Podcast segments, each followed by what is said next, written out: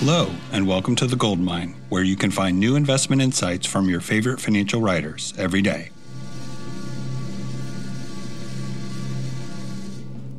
Hi, I'm Barry Ritholtz, and this is Late Cycle Bubblicious. I wrote a column yesterday for Bloomberg. It'll be out tomorrow. And it's on how to manage your investments when it's late in the market cycle. As these things so often go when writing 800 ish words to a specific topic, lots of other ideas and distractions come along.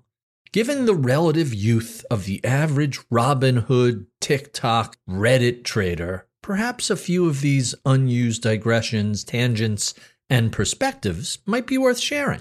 Let's start with number one. Bull markets run much further than anyone expects.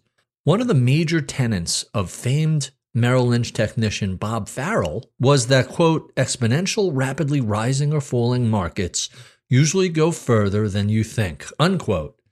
I have found this to be true and to a shocking degree. There are lots of comparisons between the current era and the 90s dot com implosion. Recall that then Fed Chairman Alan Greenspan's now infamous irrational exuberance speech in 1996. Had you sold your tech stocks the next day, either individually or en masse, you would have left a ton of money on the table. The NASDAQ QQQs, the NASDAQ 100, rose another 124.6% till its ultimate peak. Bullet 2 YOMO, YOLO, COVID stonks. Finding historical parallels is all but impossible to today's pandemic Groundhog Day like circumstances. Stuck at home, the usual in person socializing is non existent. Much of our favorite live entertainments are unavailable also. What might be driving some of the behaviors we witness are very clever, potentially destructive algorithms that are, quote, designed to funnel you into the most extreme, most dopamine driving financial ideas. Unquote. That comes to us via my friend David Nadig. Whether it's Facebook or TikTok, Reddit or Robinhood, the gamma algo is different this time. Bullet three speculation versus systemic risk. We should pay attention to two important but very different types of risk pockets of speculation that send otherwise overlooked or undervalued or even worthless stocks soaring higher, and the risks that threaten the entire economy.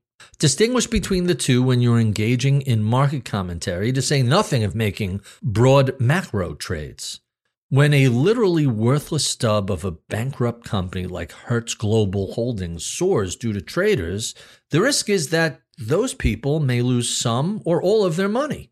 The same is true for a turnaround story like GameStop or whatever we want to call AMC Entertainment, whatever the stonk of the day is. On the other hand, when through the miracle of securitization, the entire financial system becomes festooned with defaulted junk mortgages, you have yourselves a real problem. Number four, what don't we know? Consider the universe of things that we do not currently know today about this market and economy but we'll understand with great clarity 10 years hence. Is this a bubble? When will the market crash? How will the pandemic end? Will there be another U.S. insurrection? What other surprises await us? We are incapable of answering those questions today with any degree of confidence, but they will look obvious in the future. Worse, our hindsight bias will allow us to convince ourselves that we knew the answers all along. Number five, and in the end. How will all of this end? I have a high degree of confidence in this answer, the same way it always does.